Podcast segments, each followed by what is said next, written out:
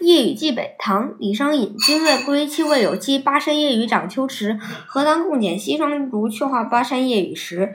李商隐，八百一十二年至八百五十八年，唐代诗人，字义山，号玉溪生，怀州河内人。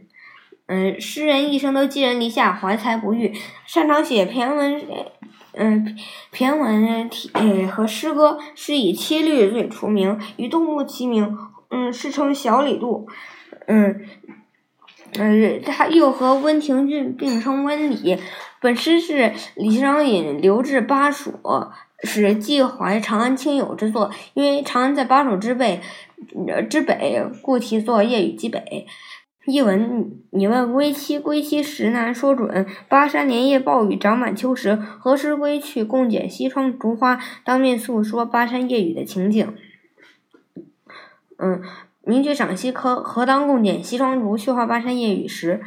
这是对未来团聚时的幸福想象，心中满腹的寂寞思念，只有寄托在将来。那时诗人返回故乡，同妻子在西屋的窗下聊天，彻夜不眠，仍有叙不完的离情，言不尽呃重逢后的喜悦。这首诗既描写了今日身处巴山倾听秋雨时的寂寥之苦，又想象了来日聚首之时的幸福欢乐。此时的痛苦与将来的喜悦交织在一起，时空变幻。